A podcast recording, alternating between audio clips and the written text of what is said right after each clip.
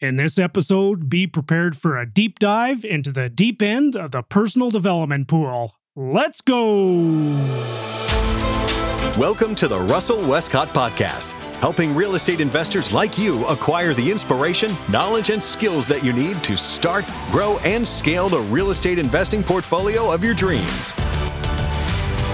Hey, gang, how's it going? Russell Westcott here. So, I'm going to keep this one short and sweet and tidy and Hope you're having yourself a wonderful day and, you know, just uh, give you a little bit of some context where this episode is upcoming. So, uh, where do I start? There's quite a bit to go here, and I'm trying to keep it tight.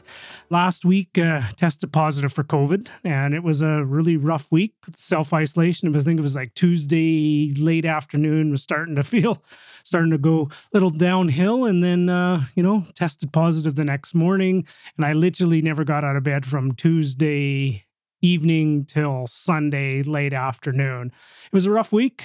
I'm starting to feel better now, but you know, I'm I'm a little behind and I'm a little fatigued and you know, the voice might be sounding a little different if you're a follower of the podcast. And and here's just part of my workflow. What I like to do is I have lots of episodes in the can of some interviews that are already done.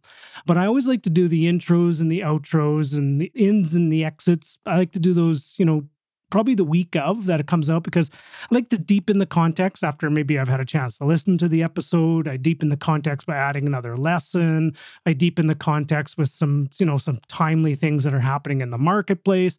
You know, essentially each episode that comes out, I try to do almost like three episodes in one the intro, the main interview, or the solo episode, and then the outro, and then just have more depth to the story but this one I'm I'm a little bit far behind and I don't have quite the energy and my voice isn't quite there at the moment so I'm having a hard time getting some intros and some additional content for some of the long form interviews I have. So what I decided somebody asked me a question was of all the 106 plus episodes you've done was there an episode that stood out that probably didn't get enough love that maybe that you thought was just impactful and really powerful that probably didn't get enough attention that people didn't listen to enough was there an episode there? And it was interesting right during that time when someone was asking me it was it was a two year anniversary to a time when i did a facebook live with uh, philip mckernan and that would be the episode. It was episode number four on my podcast. It was really early in the process when I first was just you know, trying to figure things out and trying to get the handle on the recordings and didn't have the editing that I have now. And it was a powerful, powerful conversation, a powerful episode. And it's probably one of the episodes, in my personal opinion, that not enough people really have listened to. When I go back and I look at the stats, I think it's, you know, most episodes have you know, many hundreds, if not thousands of listens. This one has, you know, barely even a hundred. So here's what I'm going to do for this episode is we're going to rebroadcast. Um, we're going to put this one in here again. And this is the conversation that I had with Philip McKernan. And we talked a lot about many different uh, personal development exercises. Now, understand this was recorded right at the beginning of the start of the COVID 19 pandemic and right i think it was march of or april of 2020 so lots of the context and things we're going to talk about you'll get the picture from there. So just understand that's when it was recorded.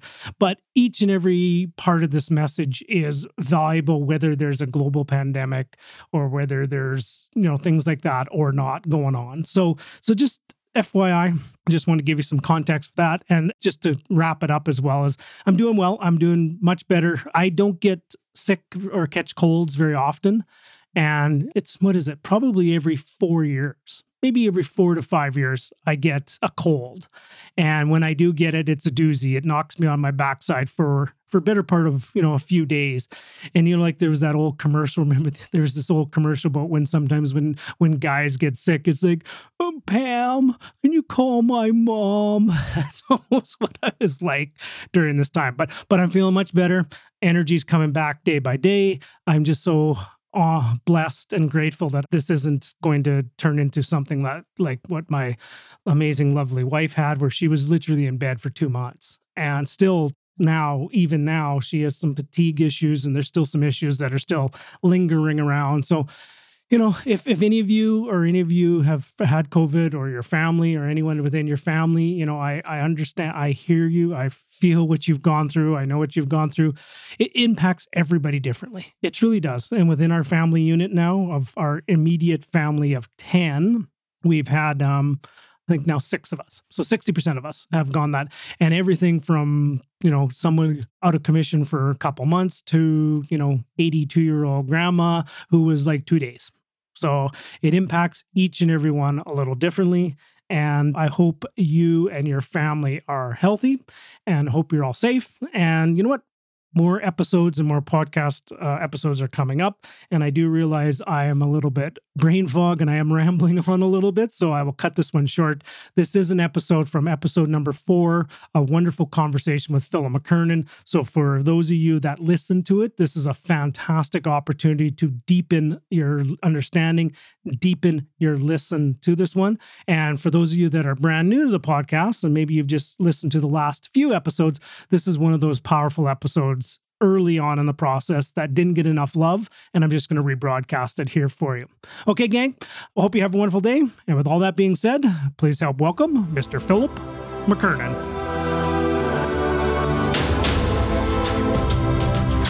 See if that helps a little bit light here. Make me try to make me look a little bit better than I am. I forgot, I forgot, I forgot the makeup. yeah. well, Philip, that could be tough. there ain't enough makeup in the world to make us look better, Philip.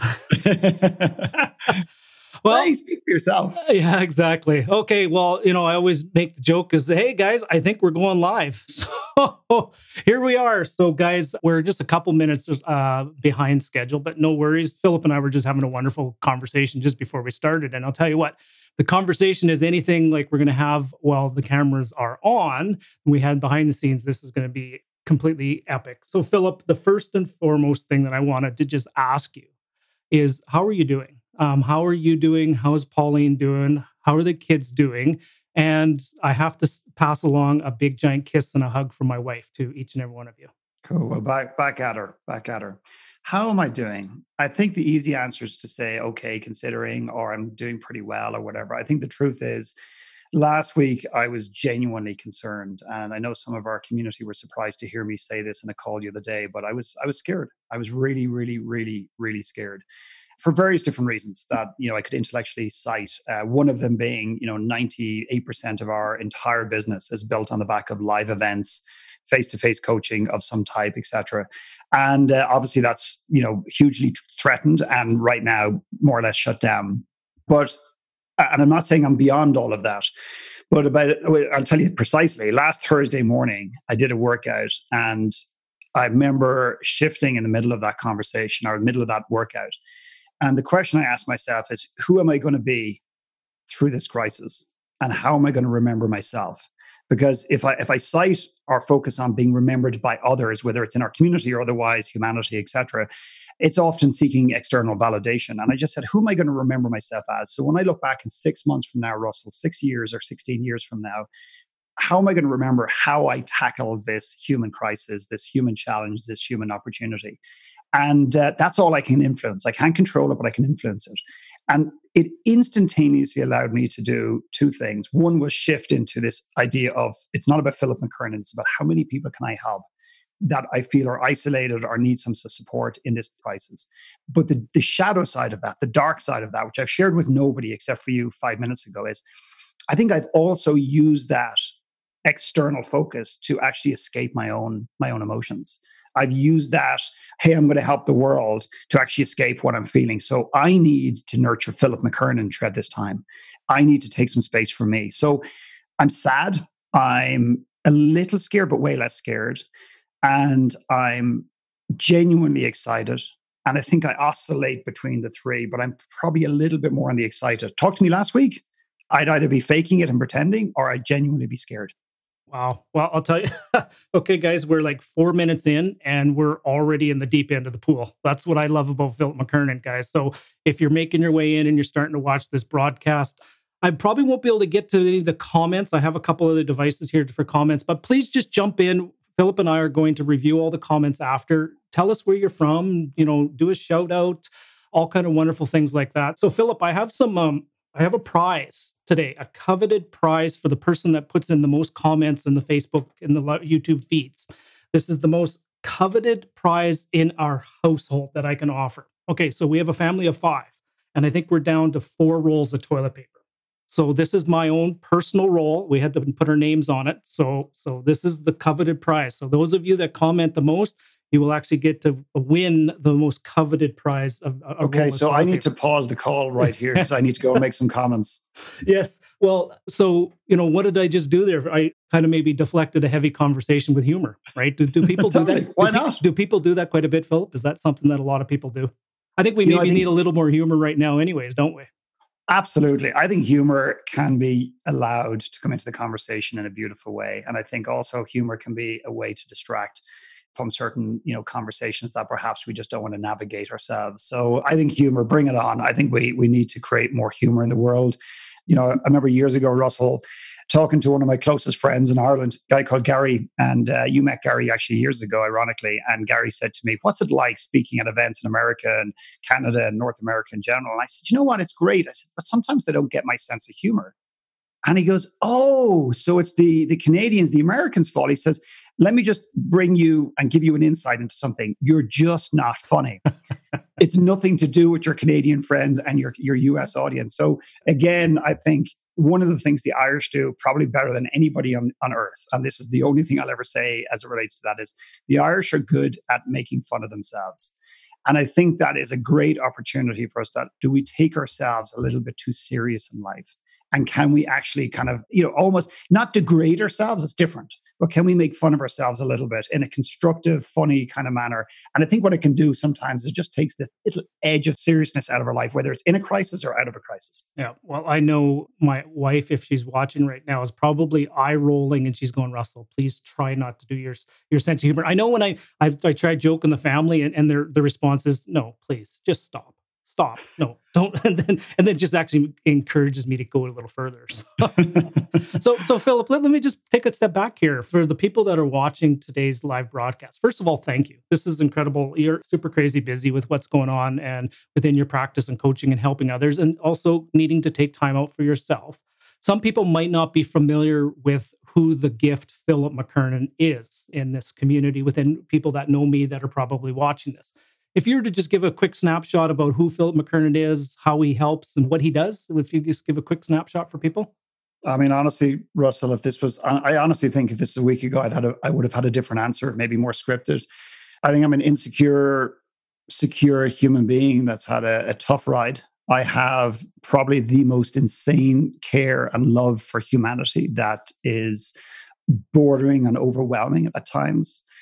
I think I've been given an opportunity that the work I do flows through me. I'm not talking about God or the universe, uh, whatever you believe is, you, you come from wherever you believe, but I do believe that it's universally that there's something that flows through me and it's not about me. It's not about me and my ego. It's not about Philip McKernan being something uh, that he's not. I think people judge me a lot and a lot of people are scared of me. And I don't think many of those have gotten to really take the time to know me. And my gift in this world is to be able to see through the stories that people are telling themselves and allow them to see themselves, begin to see themselves for who they are for the first time in their lives, and begin to create a life that actually is in alignment with the essence of who they are. And I think if I had to describe myself in word, one word, it wouldn't be a coach, it would actually be a guide. So if we think about it in a mountain analogy, uh, a coach will teach you how to put on ropes. A coach will teach you how to, you know, what backpack to wear, how to use crampons, how to use ice packs, etc. A guide is assuming you already know and you're equipped to climb the mountain. You just may not have been on this mountain before. And my job is to help you navigate the journey of life, you know, out of yourself uh, into yourself and therefore out of yourself, if that makes any sense. And that might sound fluffy for some, but in practical terms, that's finding more meaningful work, connecting with yourself and connecting with your loved ones in a way that perhaps you've never done before. Wow, absolutely beautiful. So, and you've you actually coined a phrase that I don't think I ever heard before. I first heard it from you, but uh, sorry if I'm I'm used this quite a bit. Is you actually coined a phrase called soul set. You know, we have a skill set and a mindset, and everybody talks about that. Very few people talk about soul set. Can you just talk about that for a second? Yeah, soul set to me is if you think about our, our mind, which has been given so much, you know, credence and, and, and so much attention in the world, our mind is very, very powerful. Uh, the challenge is that we're using anywhere between three and 10% of our mind, which I think is too much. Uh, a lot of people are saying wait till humanity evolves to a point we're using 50% of our mind, then we're going to be rocking and rolling, everything's going to be perfect.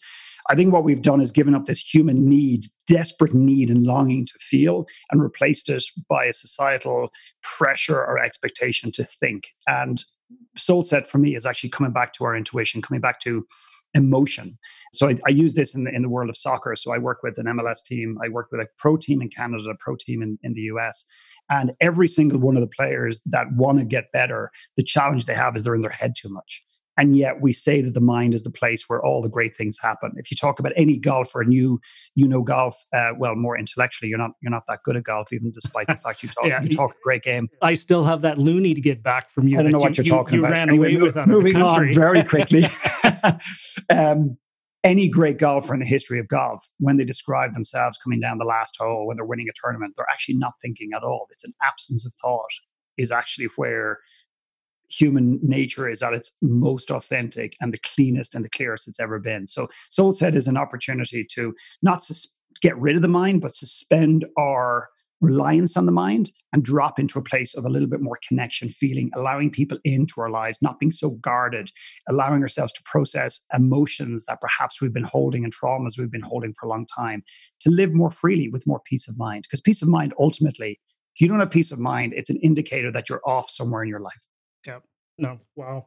So I've got a lot of different directions with where I want to go. But before I do that, guys, what I want you to do is if you're watching this, please share it.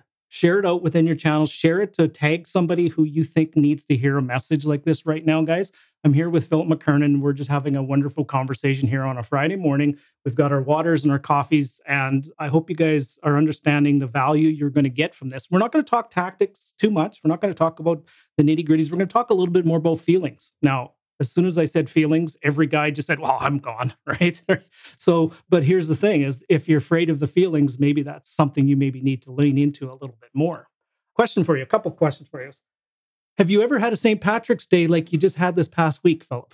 No. Uh, well, a few things on St. Patrick's Day. It's not St. Patty's Day, in case anybody is wondering. Yes. Um, St. Patrick's Day is the first time in the history of Ireland, I think, that every single pub in Ireland was closed. So St. Patrick's Day in Ireland was definitely very different. And what we did, uh, maybe it was irresponsible, but we had a socially responsible, at least that's the term we used, uh, gathering in our driveway where anybody could turn up with a and have a, a whiskey or a Guinness and stand you know six foot apart and, and chat and we had about 20 people outside in our, in our in our driveway but no is the answer i've never had a st patrick's day like that in my life before now, I know these are truly unprecedented times. And if anybody is telling you they've been through something like that, either they were born before 1915 or they're lying to you. However, you have been through some similar times where you've come from within Ireland and economics. Can you share a little bit about how that is shaping how you're looking at what's happening now? Yeah, one of the greatest economic boom bust stories in the history of, well, modern history, if we want to call it that, is Ireland went from one of the poorest countries in Europe to the second wealthiest country on the planet per capita in a space of anywhere between it was something approximately 10 to 12 years which in in historical terms or you know uh, you know economic terms is a bit of a just a sneeze but the speed of it was extraordinary the thing that I noticed throughout that time, it wasn't the financial meltdown. It wasn't the financial cost. It was the social invoice, as I've talked about or referred to it, that we paid as a society during that time. I mean, I love Ireland. So anybody listening from Ireland, I'm not criticizing the country. I, I was there, two hands up, guilty as hell. But what happens when the economy is rocking, when things are busy, it's almost like let's make as much hay you know, while the sun is shining. It's almost like somebody opened the bar and said drinks are free and everyone just goes crazy. And it's almost we can't be fully trusted in ourselves. And when the economy falls off an edge, if we've attached a lot of our identity and a lot of our meaning to growth, to money, to success in societal terms, as it's often being dubbed now, if that is threatened, it doesn't just threaten our bank balance, our investment portfolio, it threatens the essence of who I am as a man the essence of who I am as a father, the essence of who I am as an individual navigating this, this world, whether I'm a man or a woman. So it takes us from the knees when in fact it shouldn't. We become too reliant. Strategically, I think we, you know, the financial piece, maybe we just don't put enough cash away and we push ourselves too far. Emotionally, we just leave ourselves very, very, very exposed. So we have, and absolutely what you said, we have experienced unprecedented a collapse in, in an economy, real estate off the edge of a cliff, not a mountain, not a hill. It didn't bounce down. It went off the edge of a cliff. The lights were literally turned off. I'm not suggesting it's going to be similar because this is new landscape for us, for sure. Wow. And it's almost like, you know, whatever you have your calling or higher power or spirituality or whatever, it almost like humanity has been put in a timeout. Guys, let's just take a timeout. Let's take a breath.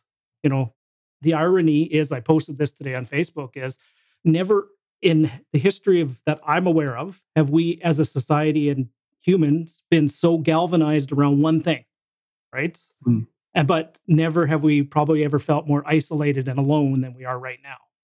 So it's it's one of the biggest paradoxes you will probably ever see is we're all galvanized around something and everybody's talking about it, but we're actually just kind of alone and isolated in that as well. So maybe just touch on that a little bit, Phil. Yeah, I mean, I said to a group the other day, and this is something I haven't said publicly, partially because, like everyone else, I'm afraid sometimes of speaking my truth because of the backlash. But regardless, I'm going to say it again now. And I said it to a small group of clients I work with on an ongoing basis. And I said, I think to some extent the universe has presented us this in order to slow us down so we can really assess and look at our lives. And I say this with love and respect. I know there are people literally dying as a result of this virus in different countries around the world, in Canada, I'm sure, and in the US. And there's going to be probably more.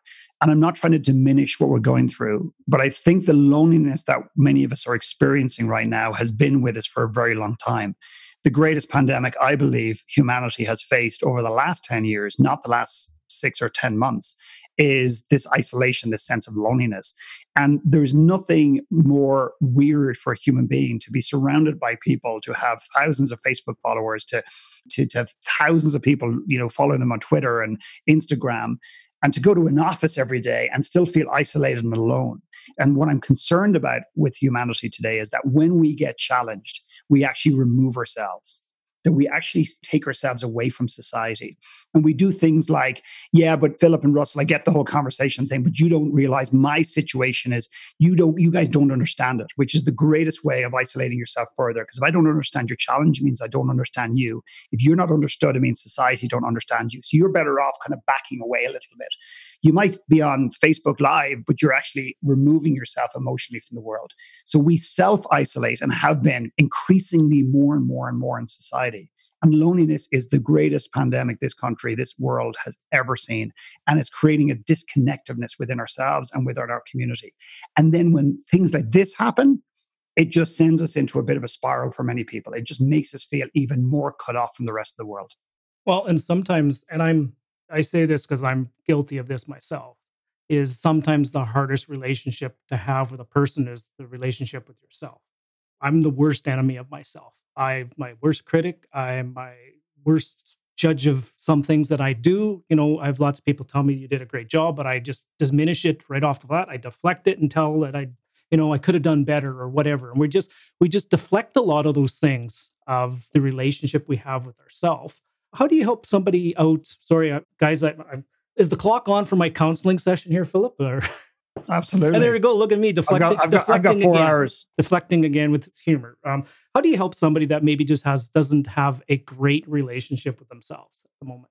Well, first of all, I can't unless they're open to it. It's like the alcoholic saying to me, "Hey, yeah, my wife wants me to be here, and my husband wants me to to deal with my alcoholism and and uh, are you an alcoholic? And they'll say to me well i don't think so. I don't think i need alcohol. But everyone else seems to think it. And they say well when you're ready uh, you know when you admit it to yourself then let's have a chat. So that's the basic premise. Like the end of the day people need it. But here's what i know to be absolutely true. And I know this will push some buttons for some of your audience, and that is every single human being struggles deeply with a relationship to themselves. Some of us don't even understand what that is. They don't even get what it is. They may have a relationship with their God, and then they bypass that into their family and into their community, into their business. But a lot of us actually don't like who we are.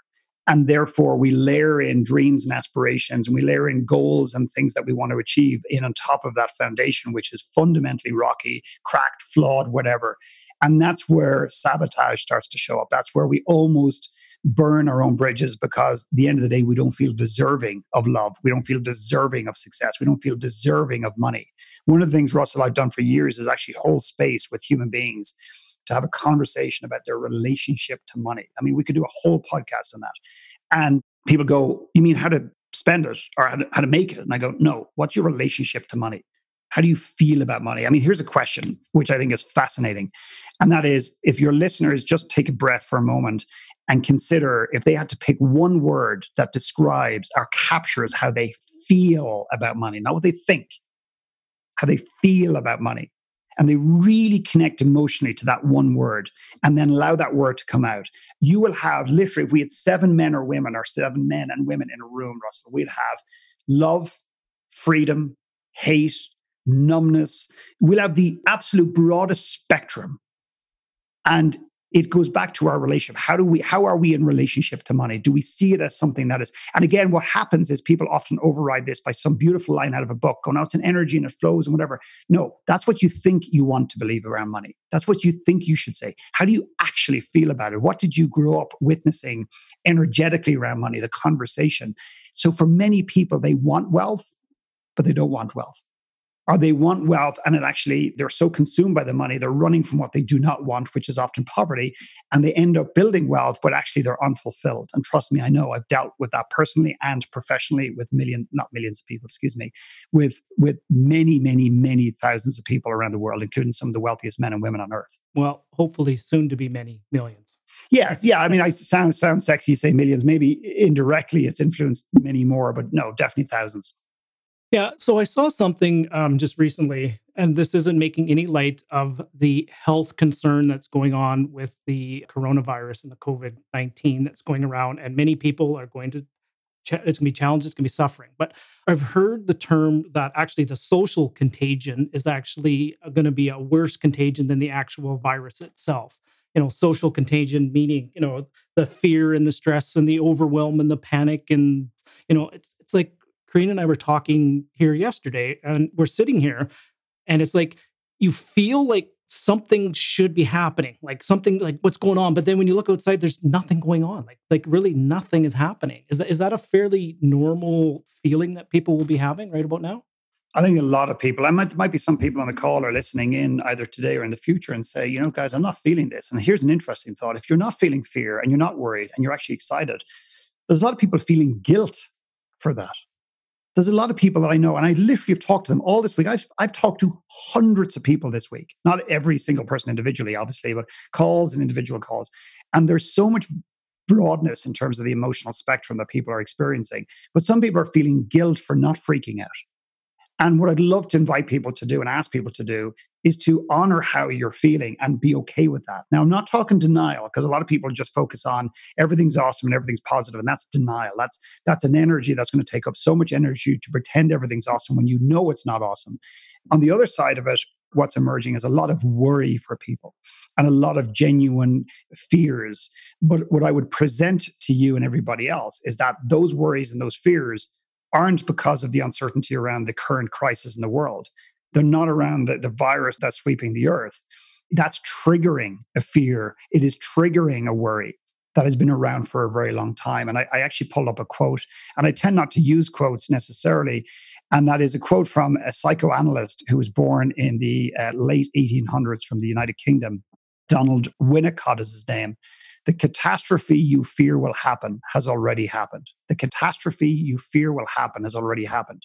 So you asked me earlier on, Russell, have I experienced something like this before? And the answer is yes and absolutely no, because it's unprecedented. But here's the thing I didn't share earlier on. When I was on that treadmill and I was doing that workout, the other thing that emerged for me is I went beyond the fear. I asked the question behind the question. So, for example, what am I afraid of? And then the answer is uncertainty or, or failure or a lack of money or whatever. And then I said, okay, be courageous. Go deeper. What's beyond that? What's behind that? What's under that? What's the thing I don't want to identify?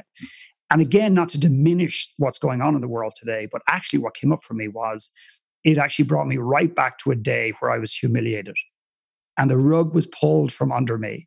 And I was left on my knees wondering, why am I even bothering in this world?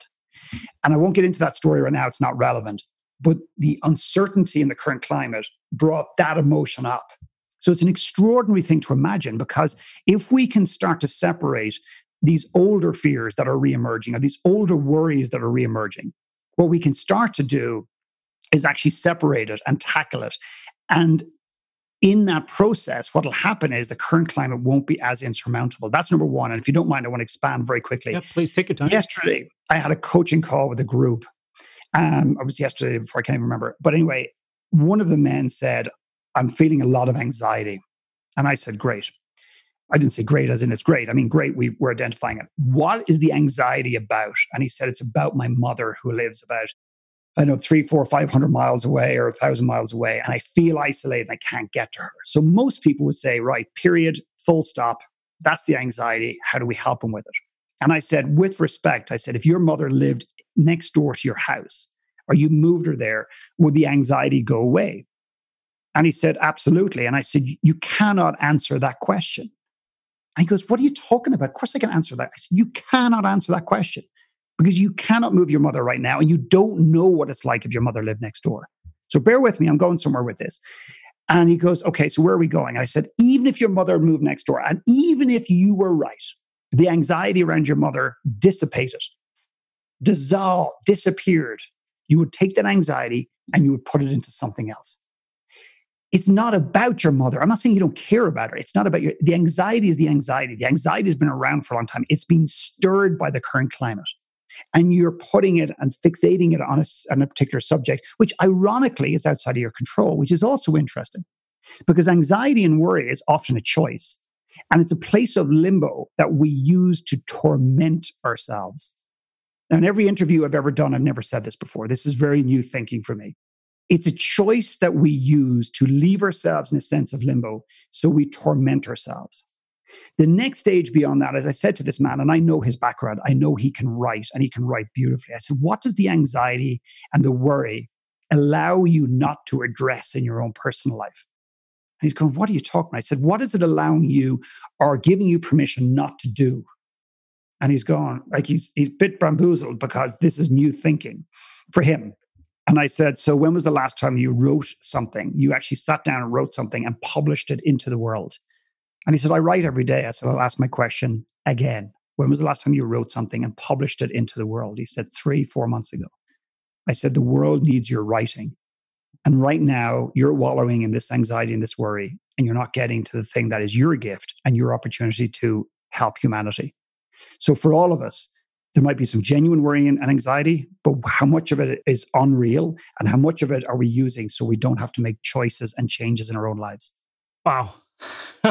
Okay, guys. So once again, I'm here with Philip McKernan, and uh, we're having a wonderful, courageous conversation here. By all means, please share this out to people that you might need to feel that they need to hear this, guys. So that's one of my only asks. We're not charging for. There's no charges. There's no emails. There's no nothing. All we do is all we ask is that you just share and pass this along to other people. Um, Philip, you've talked an awful lot about. Um, you know, I've had the pleasure of knowing you for a long time. You talk an awful lot about intuition and gut feeling. And a lot of people, you know, everybody on one level thinks, yeah, my intuition and trust my gut and stuff like that. But people don't really maybe know what that means. Like, can you expand on intuition a little bit for us? Yeah, it's more of a feeling. It's more of a sense of, and it's not fear based and it's not driven by anxiety. It's a deeper feeling. So, for example, I had a, a case of this or an example of this literally this morning where my wife, you know, we were talking about these little kids who want to come over to our house who are literally literally directly across the road and is it okay and everything else and we were talking about well you know their parents out and are we being socially responsible and all this stuff. And my wife then said something very interesting. She said there's so much confusion in the united states. There's a lack of, of leadership and clarity of messaging coming from from the top down. And she said yeah i just really want someone to kind of like the local Boulder municipality or, the, or, or, Colorado where we live or the United to tell us what to do. And I said, no, no, no, no, no, no, no. That's you disempowering yourself, and that's not you. You know exactly what you want to do, but you're looking to somebody else. You don't have to take responsibility. So it's a it's a little example of that. A bigger example of that, which I may have shared with you before, Russell, is the girl who came to a workshop. And long story short, when I asked the room, I said, Why are you here? She jumped up and put her hand up and really wants to tell this story. And I said, Why are you here? She said, Well, my life is turned upside down. I've had my the rug pulled from under me, my heart ripped apart because my husband cheated on me in the most horrific manner. And she had this incredible, dialed in, victim story with respect. And, and bear with me for a second in case some of the listeners are rolling their eyes and saying, you know, and I looked at her and I said, And did you see this coming? And she goes, Are you kidding? No one saw this coming. Not even his brother and my mother and my friends. And I looked at her and ever, no one has ever challenged this narrative because the problem with unchallenged narratives is they start to kind of almost penetrate our psyche and become part of our identity. No one had ever challenged her on this. And I said, I don't believe you. I don't believe that you didn't see this coming. I don't believe someone as smart and as intuitive as you didn't smell something. And she looked at me, and I'm telling you, she was shaking, vibrating very slightly. And I could feel the anger coming straight from her eyes right into mine. And I said, Does that piss you off? She goes, No, no, no, no, no. She was so angry, she wanted to rip my face open. And I looked at her and I said, Well, with respect, I feel the anger. Let's name the anger that's going on right now towards me. And let's see what lies just beyond that. And then she dropped her head. And as she lifted her head, the mascara was running down her face because the tears were pushing it down. And she looked at me and she said, I knew it the day I met him, and I knew it the day I walked down the aisle. And the beauty about that story, because there is beauty in the story, is that not have I just opened the possibility for her to see it differently, to take her part in this, to begin to see that she actually betrayed herself first before she was betrayed by somebody else. She ignored her intuition, she ignored her gut. And I'll tell you why she ignored it. I'll tell you exactly why. And this is such a human condition. This is such a human flaw to some extent, is that we get so attached to an outcome that when we get attached to that outcome, it often defines our path. Now, it's a big difference. I'm not talking about then setting goals or having any type of intentionality or any types of dreams and aspirations are wrong. What I'm saying is have a dream, but don't be attached to it. It's that lack of attachment defines who we are, or the attachment defines who we are. So let's imagine for a moment that this little stone here, it says, actually, ironically, be brave. Someone gifted that to me. This little stone here represents an intimate relationship in my life. I'm just going to stick on the same the same theme. That I'm a guy and this represents the perfect girl, whatever that is. And I, or I'm a woman and this represents the perfect man. But the challenge is that I'm missing one key step. I'm almost saying that I have to have this in my life in order to be defined. I have to have this in my life in order to be complete. Okay, Jerry Maguire, the movie "You Complete Me," that that corny, amazing line, depending on your perspective. My wife doesn't complete me. My wife gives me a different angle, a different opportunity. It, it stretches me into it. Just my wife doesn't complete me, because what I'm saying then is I'm not complete without her. You know, we we joke about this, Russell. But either you or I, either world say, "Oh, my better half." My wife's not my better half. Most people would say she is. She, maybe she's a better person than me. That's different. Because if I break up my wife, not just am I am I on my own, but my better half is gone. So I've I've got the shitty half left. Hmm. so the challenge is the attachment, and, and this attachment replace this with real estate, replace this with wealth, replace this with financial freedom, replace this with love, replace this with connection, replace this with anything. And the problem is when you are so attached to an outcome, you ignore the red flags on the peripheral because you need this too badly. This woman chose the wrong man because she was too attached to a particular outcome. Now, I know this might be off the topic a little bit, but it's part of the reason that we're, we're feeling so disconnected now is because we are so attached to control. Yes, I use the word control. And by the way, you control freaks out in the world, of which I'm partly one of, you know, partly control freak-ish. This is going to test you beyond your limits because now the lack of, of the, this control that you thought you had, which was an illusion, is being rattled to shit and back. And what you're probably going to do is you're going to get busy.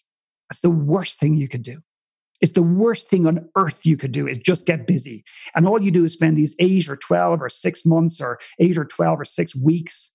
And all you do is you get busy doing shit. And when you go back to life, you look back someday in the future and go, wow, that was an unprecedented time did I use that as wisely as I could? And wisely meaning, did I just take space for myself to connect or reconnect with who I am, what my dreams and aspirations are, etc. Wow. Wow. well, here's the thing, guys. I wish we could spend, we're not finished yet, but I'm just to, I'm to put a, a, context and a frame around this for a second. I wish we could spend years with Mr. Phil McKernan. We're doing some deep, heavy questions, some deep interpersonal work that is literally is a lifetime practice for each and every one of us. And in an hour conversation, I know we're not going to do it 100% justice, but I think one of our intention was was just to get people to think, get people more importantly to feel and get people in starting a conversation, if you will, right? Speaking of conversations, Philip, and I know there'll be probably lots of people that are watching this that are, are, are parents and there's children and people watch, you know, the kids typically will be watching us and how we handle this as parents. They might model when they have their own challenging times down the road too. How would you recommend people have conversation with their kids? If you're feeling anxiety if you're feeling fear if you're feeling joy allow your kids to experience it. So i sat our kids down the other day and i said listen guys i'm scared. I looked at my eight year old russell our little girl called maggie and i've i thought i saw her scared before you know, with movies and like Harry Potter moments and Lord Voldemort coming in out in the screen and she's snuggling up beside me. And I looked at my little girl who's eight and I saw real fear in her face the first time ever because her dad was scared. Now, there are some parents out there that would say that is irresponsible and it is the wrong thing to do to put that type of responsibility on my, on my child. I'm not putting responsibility on my child. How she chooses to accept that is her journey. What I'm saying is, what I'm allowing my children to see within reason is how their dad is actually feeling. We live in a culture whereby we often feel that we need to protect our children from, like, we don't argue in front of them, we argue behind closed doors. We put cotton wool in the corner of every piece of furniture in the world. And what we think we're doing is setting themselves up. I'm not asking you to allow them to be hurt and to be, you know, kind of irresponsible but allow your kids to see your truth allow them to feel your truth because here's the thing i know about people and humans and how we adore our parents or look up to our parents in many cases is that we look up to our parents we see them almost like hero like they're almost infallible. They're almost like nothing can shake them. And what happens is if we don't see those shaky moments we don't see the vulnerabilities in our parents we automatically as kids begin to believe that that's normality so therefore, I have to be strong and I cannot be weak and I cannot show any type of weakness. And yet we expect our kids in turn to open up to us about bullying, about their self body image and about the worries and the anxieties we have. So be be the person you want them to be. Allow them to see your vulnerabilities. That's number one. Number two is bring them into the conversation about how we can make an impact. An impact is not about writing a book, running a blog, you know, building a you know a, a massive you know real estate portfolio. It's not about that leadership and giving back an impact is about you know the neighbor. So what we did the other day is we sat down and we wrote a letter and we brought the kids into the letter.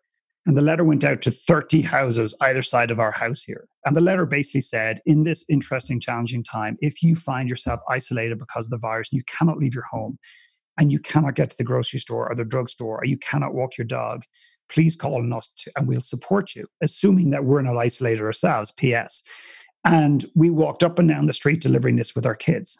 Now, is that going to change the world, Russell? No. But is it going to change the world in this little environment here temporarily? Yes. And is it going to set a precedent for our kids to know that they, it's the small things in life that actually, actually make the biggest difference?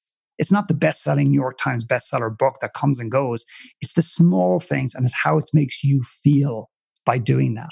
So that's what we're doing. It's not perfect, but that's what we're doing. Well, if enough people do that, it potentially has a chance to rip rate. And that's yeah. how it starts. And I saw that post. I know my we love the post and things like that. Guys, if you ever do jump into Philip's Facebook post or or maybe I'll share it out or whatever, but it was just a brilliant letter. And I highly encourage each and every one of us to do that. Like if you really truly think about it, you know, we all do 30 houses, you know, it can make a difference, right? And it changes the energy russell. It, diminishes the fear. It, you you're suddenly you feel like you're you're being not just proactive and busy that's not what i'm talking about but you're actually doing something yeah. productive for well, the world. and here's what i would challenge and some of you may say i'm crazy some of you might not but i would challenge that most people within 30 houses of their house do not know who the majority of the people that are that even live there even know their names or have even said hello or any of those kind of things so. Yeah. Right? So so, speaking of that, actually, a perfect segue into the next conversation I wanted to talk about.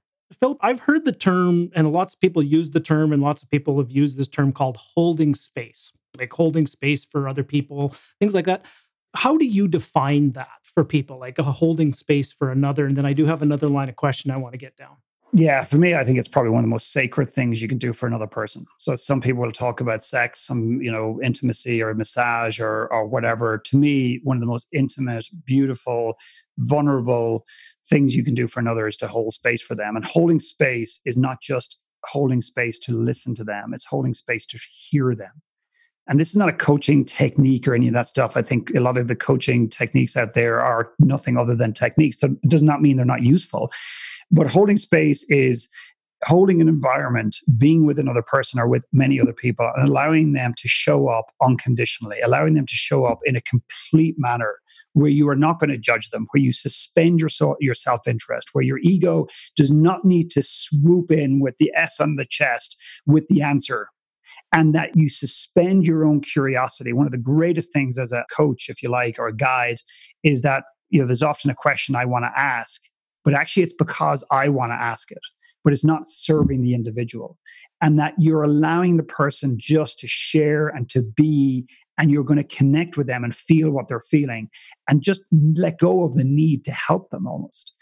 And that to me is holding, that's what really holding space is. And that is a leadership opportunity. And when I say leadership, I mean in business, leadership as a parent, leadership in your community, and even as a leader within your own life. So holding space is definitely the most I actually think it's the most sacred, respectful thing you can do for another human being. So think about how many couples sit down, and one of the couples, the, the wife or the, the husband, the wife and the girlfriend, wants to share something, and it's instantly gets back this idea, oh, but you should do this. And whether the intentionality or not is good, whether you want the best for that person is, is, is irrelevant.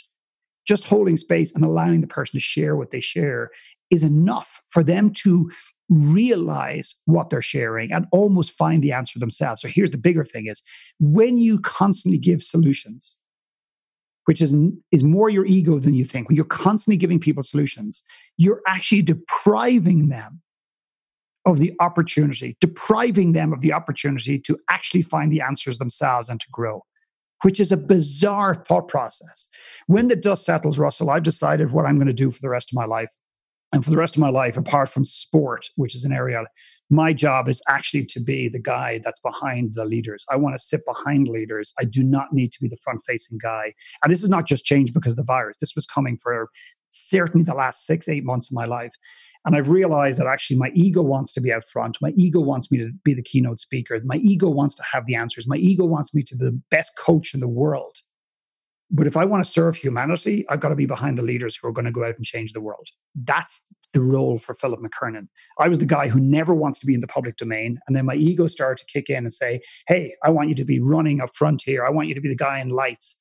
The truth is, I want to be behind here, not hiding. I just want to be behind here, pushing humanity forward with the greatest leaders in the world who are going to change people's lives, whether it's one or million at the same time. It doesn't matter. Wow. Brilliant. Beautiful. Beautiful. So, so just a, on the same vein of that last conversation question is, you know, after however long this takes and flows through the system and whatever, you know, we're truly in uncharted waters.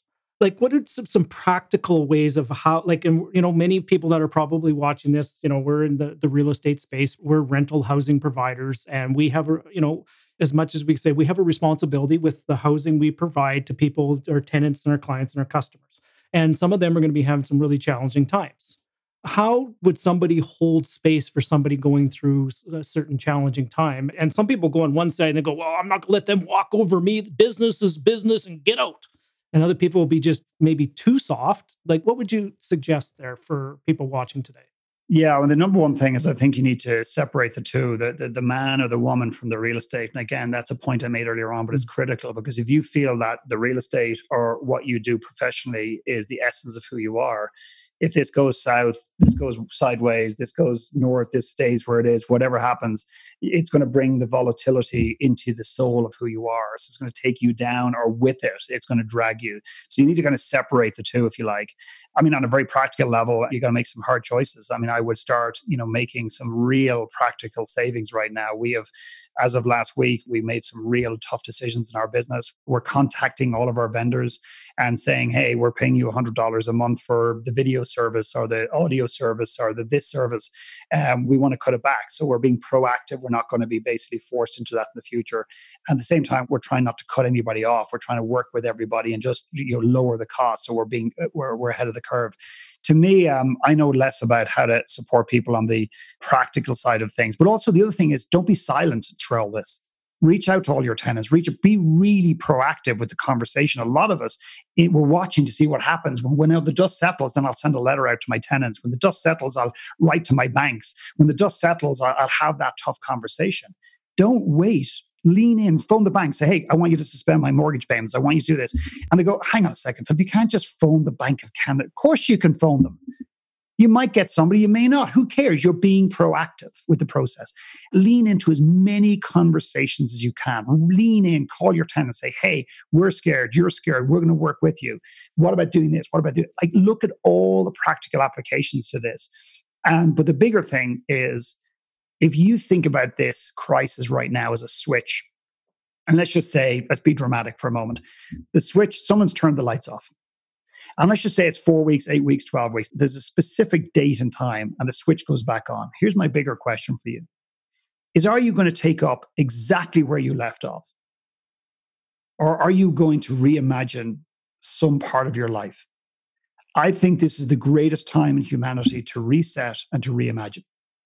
Reset is not about blowing the system up. Reset is not about leaving Canada or leaving the United States. Reset is not about changing my job you know, overnight because there's going to be practicalities and challenges around that within the new economy that we're moving into around this. But resetting is just resetting our focus, resetting our imagination, beginning to reimagine who we are. And the challenge with reimagining, Russell, is that if I've been in real estate my entire life, or if I've been in carpenter my entire life, if I've been a postman or woman my entire life, when you start to reimagine, it's very hard to look at your life outside of the things that you've done and the things that you know. We think about everything has to go through the talents and the skills that we have learned. Well, with respect, I disagree. I can't possibly not be an accountant. I've just studied for six years. Well, I disagree. You might do something that has more meaning and connection to you. And then suddenly you realize, oh my God, I didn't realize my accounting was actually going to help me with this thing. So you might decide to, to change the real estate, you know, portfolio or strategy. For a lot of people, I think what this is going to do is going to put them in a position where they've known they needed to do things for years. They chose not to do it. And now they're feeling a bit more exposed. Yeah. And then they double down and say, therefore, I cannot change it in the future. And with respect, I disagree. Yeah. And this could truly turn out to be, this time right now, could be the greatest reset button that's ever been created for us. Like, and, you know, think about it for a second is, and I heard this the other day when I was listening to some of my favorite podcasts. And that was, you know, sometimes during this time, you may have to let things go. Sometimes during this time, you may have to actually let, sorry for the, the analogy of death, but you may have to let some things die within or having that. But in all great stories and all great journeys and all epic journeys, sometimes you have to have a, a death of something in order to transform into the next thing the butter to uh, you know the, the, to the caterpillar to the butterfly to Luke Skywalker to being you know the hero to Grease and uh, mm. Olivia Newton John becoming you know the other person right so every time you have to have a transformation in order to have that that happen and the other point I want to make here before we maybe start wrapping up here too is I, I 100% agree that you need to start having these conversations. I started having some, these conversations eight days ago because I just knew that we just need to get ahead of it. I've been through this before, and I the mistakes I made in 2008, 2007, 2008, 2009. I, during this time, started to withdraw. I played small. I did not help enough people. I did not step up. I deflected. I distracted myself. Everything you said, I did that. And I've been through this. And I asked myself, this time now, what can I do? Like, what would I do? And I say, you know what? Why don't I do the opposite of everything I did 12 years ago? Right? And uh, so just leaning into the conversations, and this is one of the conversations here. You know, 12 years ago, I would have not reached out to someone like Philip McKernan, let's have a really deep conversation and share this with people. I would have just said there, everything's wonderful, everything's fine. How's it going? Better than, you know, and I put on a mask and just pretended, right? Yep. So and that's the other thing is not just where can you help somebody, but where can you ask for help? You know, we've got so many, and with respect, it's not just the men in the world, it's the men and the women. I asked somebody the other day, I said, How hard is asking for help? How good are you asking for help? And he said, Not so good. I said, No, you're completely and utterly shit at asking for help. And he laughed. He goes, Okay, fair enough. And it's so interesting. And the people that don't ask for help are the very people that will help somebody else. But we're actually, again, depriving and denying other people this opportunity to help us when they want to how many of us are actually i'm not talking about reaching out to 50 people and saying hey i need help i need help and then we get on the phone i don't know what it is i just need help that's a different that's just attention That's somebody who just needs oxygen in the world because they weren't heard as a kid. And by God, they're going to be heard as an adult. And that's not productive. Okay, so when people reach out to me and they ask me a question on a coaching call, I okay, so and they start rambling about the 1960s. Okay, excuse me, what is the question you were going to ask? Oh, yeah, yeah, yeah, yeah. Okay, and then it gets down to the question. So, are you helping somebody else? One other person doesn't have to be 10,000. And are you asking for help to some extent with somebody? And if you're not asking for help, I think it's selfish because you're depriving the world of an opportunity to help you and you're holding on to your stuff. And by the way, if you're feeling anxiety and you don't think it's emerging in your home or it's emerging with your kids and that you, no one sees it in you, there's nothing more exhausting than holding something inside. Nothing more exhausting on earth than holding something inside or wearing a mask and pretending everything's awesome. It is beyond exhausting. Number one. Number two is your kids see right through it. So take the mask off within reason. I'm not asking you to download in your children, your family. I'm just saying take the mask off, set it aside, allow yourself to feel the emotions you're feeling, share with people around you, not to dump it on them, but to share it. And then to allow yourself to lift out of that and be more proactive in the process.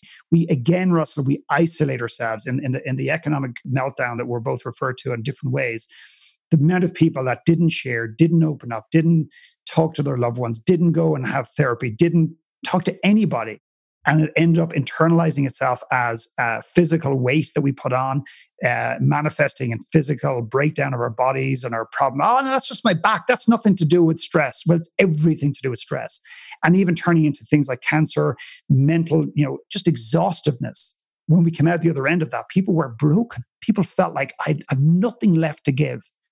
And with respect, you don't have to be like that. Don't be a martyr. Most people would rather be right than happy in this world. They'd rather be right than happy. And I see it every day right now. Oh, this is just a, the government did this.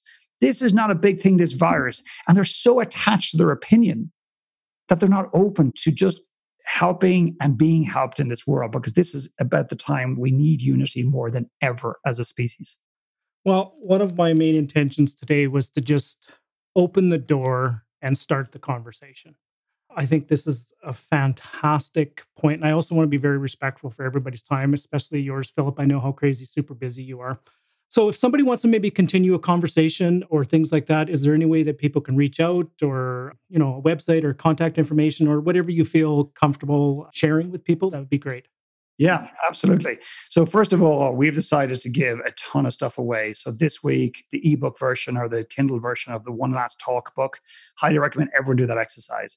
Basically you go through this whole process of extracting the one last talk you'll ever give into the world whether you share it or you don't that's not the point but what it does it teaches you a ton about yourself and you begin to understand yourself in a way that you could not have imagined uh, Rich on Paper, Poor on Life. It's an older book I did. It's available on Amazon for free. We're doing Basecamp, which is a an online like four week video course, a little older, albeit, but again, giving it away for free. We're doing another workshop this week. We're giving away for free the Give and Grow workshop. We're doing support calls every Tuesday at 12 noon Mountain Time for just four weeks to, just to support people. Anybody can join it. You don't have to have gone to an event. We're not going to be selling you stuff.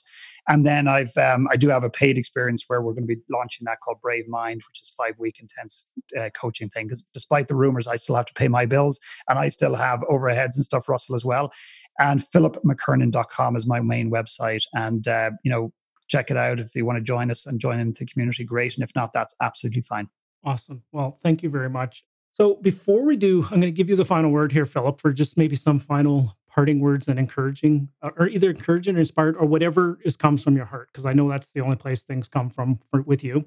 I wanted to offer you something. I wanted to offer you just some gratitude. You have been an amazing friend. You've, even though we've have drifted apart from time to time, I always keep coming back to Philip McKernan and your your brilliance of who you are and the gift that you offer to this world. The other thing, and I shared this with you before we started, and I don't think enough people say this, and, and especially for two guys to say this, I love you. And I wanted to just express my genuine love of you and who you are and everything that you stand for. So I just wanted to offer you that first. Thank you. And if you could um, maybe just leave us with some parting words before we sign off here today. Holy fuck! How am I going? How am I going to speak after that? oh my god! Uh, and thank you so much for that. It means so much to me and I heard the compliment, but I don't feel that I'm that gifted or that amazing. And I hear, I'm not trying to dismiss what you said. It, it just, I almost kind of see it as something else sits outside of me.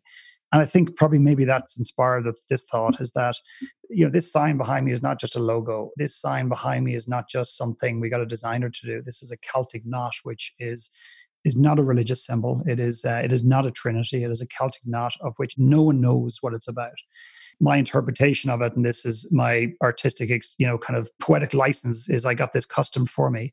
The knot, the circle in the middle, is you, and the three prongs are the relationship to yourself, to others and to the work you do. And if you don't, in time, it doesn't have to be tomorrow morning, it doesn't have to be next year, but in time, begin to connect with those things at a deeper fundamental level, there's always going to be this sense in your life that you're off. And the be brave and that you matter is, again, incredibly intentional. Is that bravery is not something that's behind a bush in Australia sitting next to a kangaroo, it is inside of you. It has always been inside of you and you do not need anyone to teach you how to be brave. It is already there in abundance. You just need to give yourself permission to allow it to flow. And the final piece is, I've never used this ever before in any reference point, is, is you matter. And that is, you've got to realize and open up, despite the fact that you have the data to prove you're not good enough and that you don't matter in the world and you don't have a voice and you have 50 friends that should do a keynote or should write a book or should do a one last talk or should be on this interview process with Russell. But if you begin to believe that maybe you matter in ways that you don't know, maybe that'll give you the courage to go out into the world and just put your arms around somebody else and ask for help at the same time.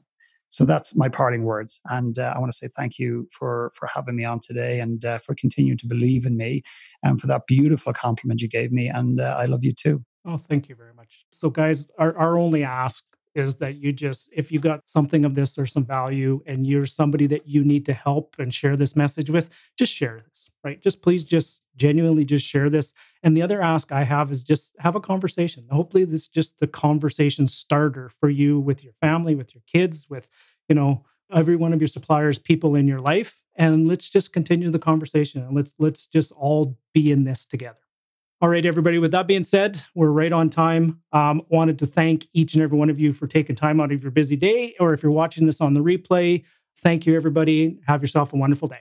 Thanks, Russell.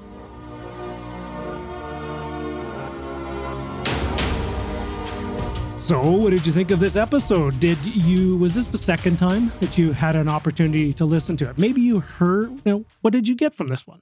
Did you hear something different this time than when you maybe listened to it or watched the live broadcast the first time?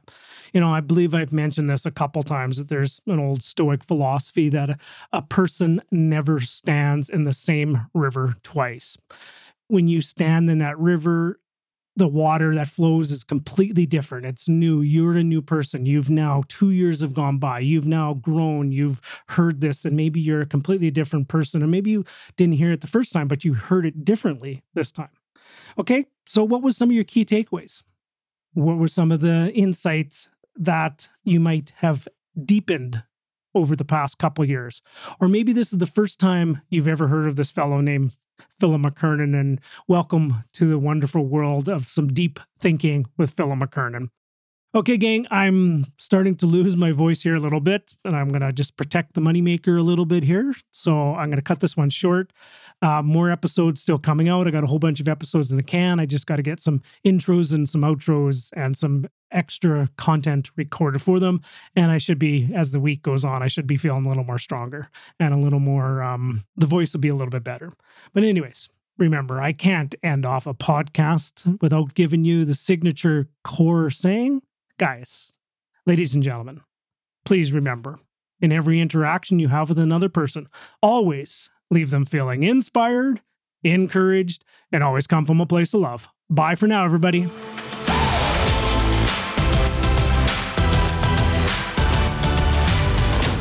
Thank you for listening to the Russell Westcott Podcast. Before you run off, could you do us one final favor?